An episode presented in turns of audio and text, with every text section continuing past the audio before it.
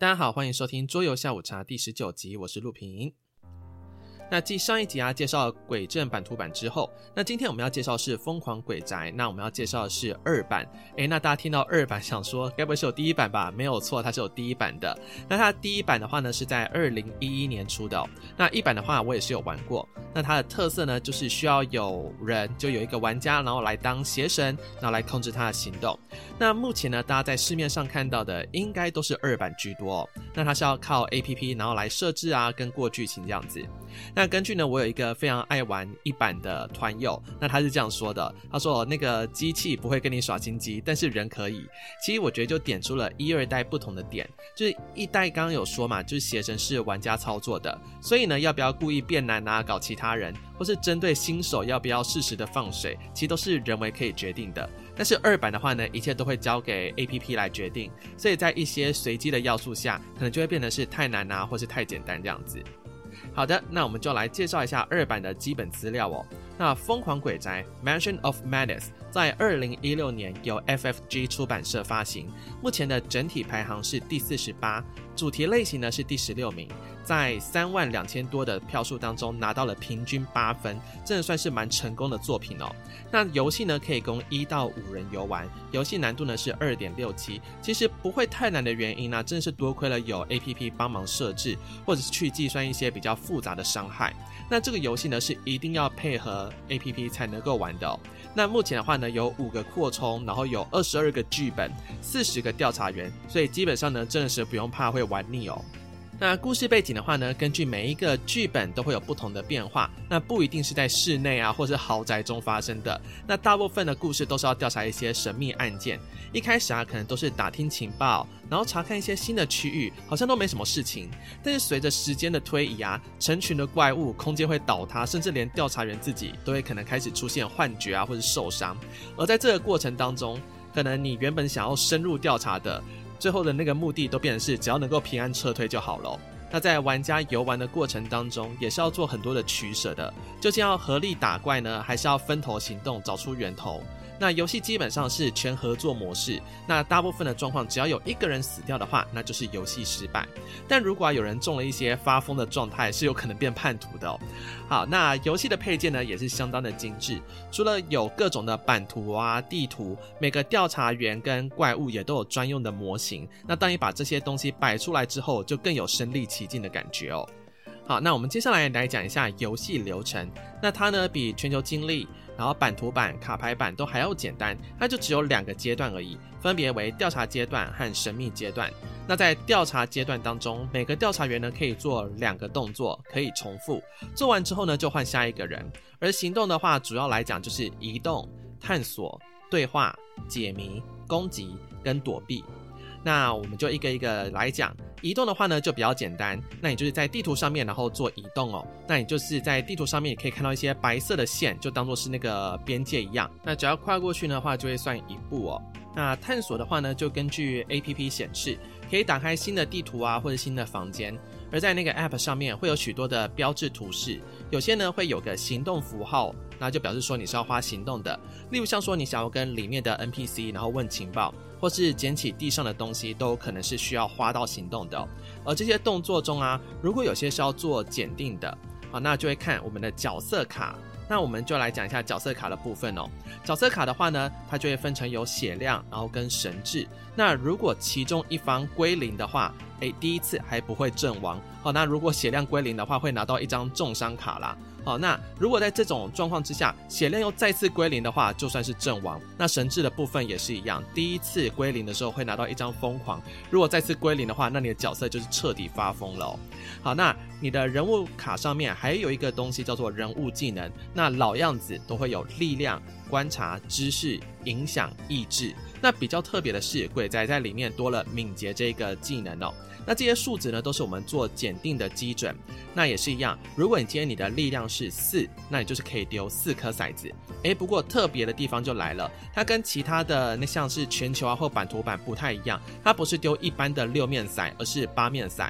那上面的图案呢，也不是写着一二三四这些数字哦，它是有空白、星星跟放大镜。那你丢到星星就代表是成功。那如果你丢到有放大镜的话，那你手上如果有线索就可以弃掉它，变成是成功。那空白的话就是什么都没有，其实就会算失败哦。那例如说，诶，你想要打开一个柜子好了，这个 app 说呢，告诉你说，诶，要用力开，要做力量检定。诶，那我们就是根据角色的力量，好，假设是三好了，那我们就是丢三颗骰子，那看有多少个星星，那我们就输入到 app 里面去，那这个 app 就会告诉我们说，诶，到底有没有过这样子哦。OK，那再来的话是解谜。那在故事当中呢，有时候我们要解锁，那 App 就会出现一些小游戏。有时候像是一些猜几 A 几 B 啊，那有一些比较像是华容道，就是你要把特定的木头移到出口。那有些的话呢是拼图，你要把那个。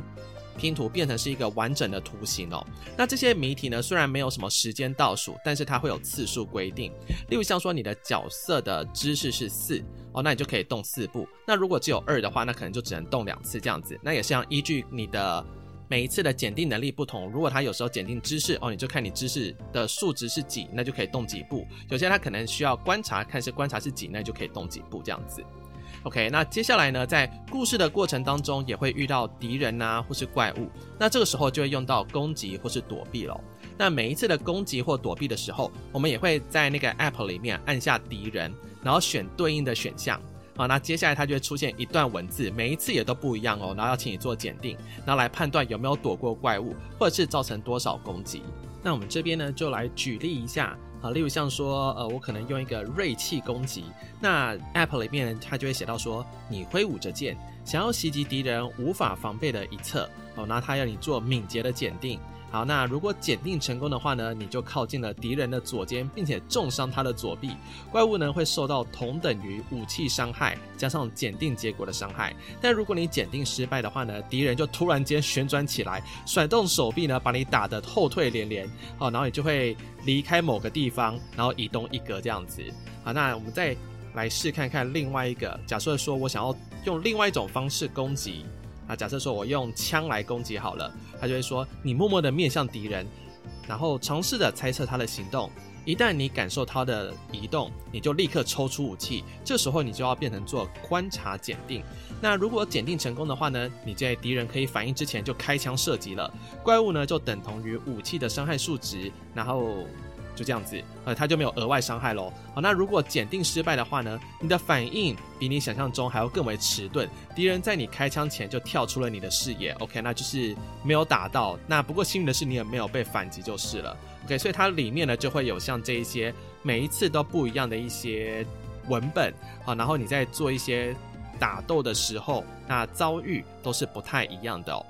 那法术部分的话呢，也是一样。好，那你的。每一张法术，它后面呢都会是有副作用的这样子。那有些用过之后呢，会对怪物造成额外的伤害；有一些呢，反而会害到队友。那所以这些东西加起来，其实你就会感受到每一次冒险的过程细节都是不一样的哦。那每个人都做完行动之后呢，就会进到神秘阶段。那神秘阶段的话呢，都只要依照 App 的指示做事就可以了。大部分一开始都不会有什么特别的事情，但是随着回合数越多，调查员呢就可能会开始恐慌或是受伤，而敌人呢也会铺天盖地而来，就拖越久对玩家就越不利哦。不过这一种惊险绝望，我觉得也是克苏鲁系列会想要带给玩家的意境。好的，那接下来呢，我们就要来讲一下，就是我喜欢的点跟不太喜欢的部分。那喜欢的地方啊，是就如果有些人对于克苏鲁主题不是太熟悉的，或他想要体验一下美式桌游，比较偏主题啊、故事叙述的，那鬼宅的二版我觉得是很好推新的哦，而且它是有 App 帮你来展现故事的叙述，所以你不用特别去找很会说故事的主持人，那也可以享受克苏鲁的主题。那当然，如果你平常时是有认识跑 COC 团的啊，很会说故事的主持人的话，那其实你玩一版的话也不错。那二版它的最大优点就是在它的 App，就是它把很多需需要卡片啊或者书籍的部分，那它都用 App 来处理。那玩家就可以更专注在体验故事的情境当中，那你就不会被一些琐碎的计算啊设置给打断情绪。那再来的话呢，就是时间控管。因为 App 里面它其实是会暗自计算回合数的，所以你拖越久，不好的事情就会一连串的发生，然后最后会导致失败。那这个东西其实就代表说你们拖太久了啊，那比较不会有那种歹戏拖棚的状况啊，就是该该 game over 的时候，哈，剧本绝对会让你就是。体验到什么叫做绝望的感觉哦。好，那再来的话呢，当然就是它的剧本。就是我觉得每一个剧本他写的都蛮用心的。前面的话呢，就是前几个剧本比较偏向于说到某个小镇上啊，或者是古堡里面，然后去调查一些神秘的案件。那我觉得呢，制作团队他也有试着突破这个框架哦。例如像说比较有偏向侦探解谜的部分，那他是需要做笔记动脑的。那另外的话呢，就是模型它也做得非常精致，尤其是怪物吼，一放在地图上面，我觉得就很有临场感。而且怪物的体型呢，它是依照就是调查员的模型的比例去做调整的，有的就是一看真的就是超大，一看就是非常不好应付的对象啊。好，那最后的话呢，就是你一个人也可以玩，只是你就会比较忙啦，这样子，你也可以一次控五个角色。当然，如果你觉得控五个角色太多的话，你可以大概控个两到三个人啊，只要你有时间跟空间，就算是没有朋友，你也可以一个人很享受就是克苏鲁带来的气氛。那再来就说一下，就是我不太喜欢的地方。那基本上来讲，大概就是一个，就是地图的板块真的太多了。就是虽然我是玩朋友的鬼镇的二版，那其实那个时候它也没有多少的扩充，但是每一次啊，App 就会告诉我们要拿什么地图的时候，我觉得这是最打断情境的状况，因为大家都在找半天，然后有些板块就是长得超级像的，而且因为通常要玩啊，大家都会选就是没有玩过的剧本，所以大家会没有人知道说，哎，那个地图到底是有多大，或者是它长得什么样子，而且你最后就会发现啊，就是桌子的空间就会不够用，那其实它本身也是一个桌面怪物哦。那呢，我都是在桌游店玩的，所以。至少桌子不是什么太大的问题，但是如果你是要在自己家里面玩的话，那你要先确保说你的桌面是足够大的哦，要不然就放地板上。OK，那如果你是去桌游店玩的话，那记得就要借比较大的桌子哦。那再来接下来的两点，好，那比较偏向于说不是不喜欢，而是你玩这个游戏一定要注意的地方哦。所以第二点就是。呃，我觉得比较不方便的是，它太依赖 App 了。因为我们刚刚说这游戏是绝对需要搭配你的 App 了。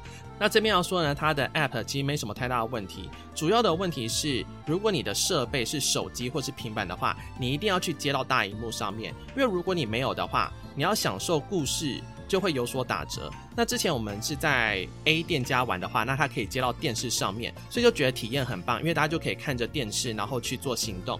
但是某一次呢，我们是在 B 的店家玩，那因为店家就没有电视，所以是主揪他就带了平板这样子。但问题就是，我们五个人要盯着一台平板看，还是会有点不太方便。那而且呢，就是有时候为了看剧情，还是需要传阅的。那还记得我们刚刚说这个游戏是需要很大的桌面嘛？所以这就代表说不太可能五个人他是坐得很靠近的，一定是有人会坐比较远的地方。那看文字就会比较不方便。如果你要玩，那你的设备还只有手机的话，没有更大的荧幕，除非你是想要 solo，那要不然真的就不推荐这种状况。那再来第三个的话呢，就是呃，如果你是想玩这个游戏的话。就是你要确保说你的玩伴、你的伙伴们，他是喜欢花两到三个小时，是可以乖乖做好听故事的，而且可以享受随机性带来的乐趣。那如果你的朋友啊是比较没耐心呐、或者是属于那种精算师类型的策略玩家，或者是那种主导权太强 Alpha Player 这样子，那可能都会影响这个游戏的体验程度哦。那再来呢？最后是，如果你想要收这款游戏的话呢，我觉得你要考虑的东西是：第一，你家要有足够的空间，因为光是主游戏就非常大盒，你可以先上网看一下那些图片这样子。而且呢，它到目前为止还有五个扩充，那所以这也是就是我虽然很喜欢，但是没有入手的原因。对，如果哪一天我买那个 大房子的话，我就会把所有那个。克苏鲁系列全部把它收完，这样子就是什么卡牌版啊、全球，然后鬼宅二版这样全部把它收满这样子哦。好，那如果你要说购入的话，那我觉得你真的还是可以先问店家有没有，那你先去试玩看看，那确定这是你喜欢的游戏或是你喜欢的游玩模式之后，然后再考虑说要不要收。那因为我觉得它的那个盒子哦，真的还蛮大的。那如果你买了又不常开的话，真的就会有一种好像占了位置的感觉。OK。好，那到目前为止啊，我们节目总共都介绍了就是 FFG 阿卡姆系列的四个代表作，就是《全球经历》、《疯狂鬼宅二版》、《鬼阵卡牌版》，然后跟《鬼阵的版图版》。那如果是依照呃，我整体喜欢的程度的话，我觉得全球经历它一定会被我排在第一哦。主要是因为呢，它全部都出完了，并且呢，在最后一扩追加了人生故事，它就让调查员的角色设定更加的立体，而且全扩玩起来，你就会感受到它的机制是比较成熟的。那如果呢是以推坑为主的话，我就会选《疯狂鬼宅二版》。那就如同刚刚所说的，因为有 App 的辅助，大家也可以从荧幕上面看剧本，就比较不用仰赖主持人哦。那以新手来说呢，是不用考虑到太多的东西。那就可以好好享受这个过程就可以了。那如果你是以剧情为导向的话，那我比较会推荐的是鬼镇的卡牌版。那虽然鬼宅啊版图版的剧情也不错，但是我觉得卡牌版它的剧情更像是你在看一系列的影集一样，就是一集接着一集。然后剧情最后的收尾，它又可以把前面一连串的事情解密。然后我觉得这个就是卡牌版啊，目前真的是人气居高不下的原因之一哦。那如果你是想要挑战自己啊，走自虐程度的话，同样的还是推卡牌版，因为它的难度够高，然后它又会考验你的组牌的能力。所以机制来讲，如果你要耗脑的话，卡牌版可能光是组牌就可以让你纠结很久了。那神奇的是呢，这三款我都没有收，我收的反而是版图版哦。那版图版的话，其实不是不好，而是从刚刚的几个面向来看，我觉得我大概都会把它放在第二名的位置。但是因为它目前就是只有主游戏，然后跟三个扩充，那整理一下，其实两个大盒就可以收好。然后其实它是最不占空间的，所以某方面来说，它结合了全球的机制、卡牌版的剧情。所以如果你不确定说自己喜不喜欢这个系列啊或者主题的话，我觉得可以先玩版图版看看，然后再来。决定说，诶，你想要收的是卡牌还是全球？毕竟这两个系列都已经出非常多的扩充了，那收起来呢也是不少的花费哦。那之前有说过，如果你是空间够、财力够、时间够的话，那你就好好奉献你的金钱，四大系列全部都一起把它收齐，就我们一起加入邪教徒的行列啊！好，好，那以上的话呢，就是这一集的内容了。那你收了多少克苏鲁系列的游戏呢？那你最喜欢哪一款呢？都欢迎留言跟我说哦。那这一集后面呢，会有一个新的企划，就是桌游小剧场，算是自己想到的一个小小的短剧这样子。那就希希望大家可以听完之后，可以给一些建议，算是一个全新的尝试跟新的突破。那就这样子喽，大家拜拜。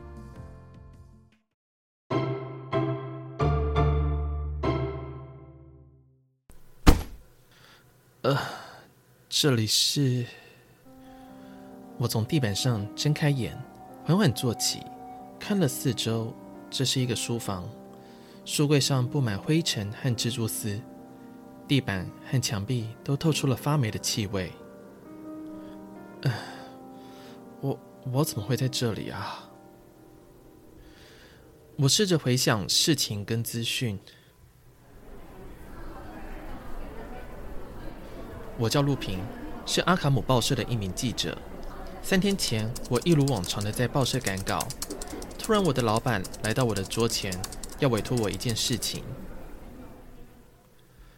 哎，陆平啊，我这边哦有一个消息，希望你帮我去探听一下。他把一份文件递给了我，我看了一下，是有关附近郊区的一栋豪宅。听说一到了深夜，就会传来野兽般的叫声。还有，好像有人在吟唱什么的声音。唉，可以不要吗？你要不要拜托雷克斯学长去打听啊？我记得他对这种神秘事件特别感兴趣。哦，啊，是没错的啊。但是他两天前哦，已经跟我说要去调查吨位制的事情，到现在完全联络不上他啊。老板看出了我的不愿意，也知道这个请求的确超出报社的工作，于是他说了：“哎呀。”啊，我哦也是受到一个老朋友的委托啊，啊，他请我要帮忙报道那个房子的状况，找出是不是真的有那些奇怪的声音，要不然他房子卖不出去啊。啊，原来是害怕房子掉价的状况啊。哦，来，卢平，哦，这个是他交代的酬劳哈，而且我记得你最近才刚买房子，还在贷款吧？呃，这个老板丢了一个沉甸甸的信封在我桌上。你以为我会因为这点钱就接受吗？原本我是想这样大声斥责的，但是金额真的太多了。我看了信封里面的金额，大概是我工作三个月的薪水可以拿到的钱。从信封里面还传来钞票的香味，啊，真香！哦，啊，这个哦是我朋友说头款的部分啊。啊，如果有调查清楚声音的来源，尾款哦会是头款的两倍。好的，老板，今天下班我马上就去。嗯，事情的由来就是这样子。我记得我来到了豪宅的门口后，发现门根本没有锁，是半开的状态，我就走了进去。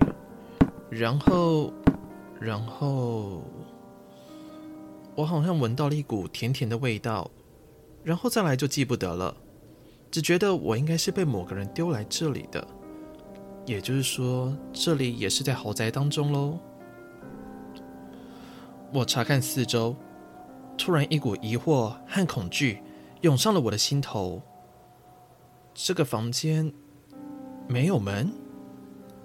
我开始在书房中开始疯狂的乱翻，灰尘也飞散在空中，但就是找不到有任何一个缝隙可以出去。耶，可恶！那些钱我一毛都还没花到啊！这时，我看见其中一个书柜，跟其他的比起来，好像特别的干净。我开始把里边的书拿出来，赫然发现有个门在层板的后面，而门把就在层板之间，可以轻易的转动。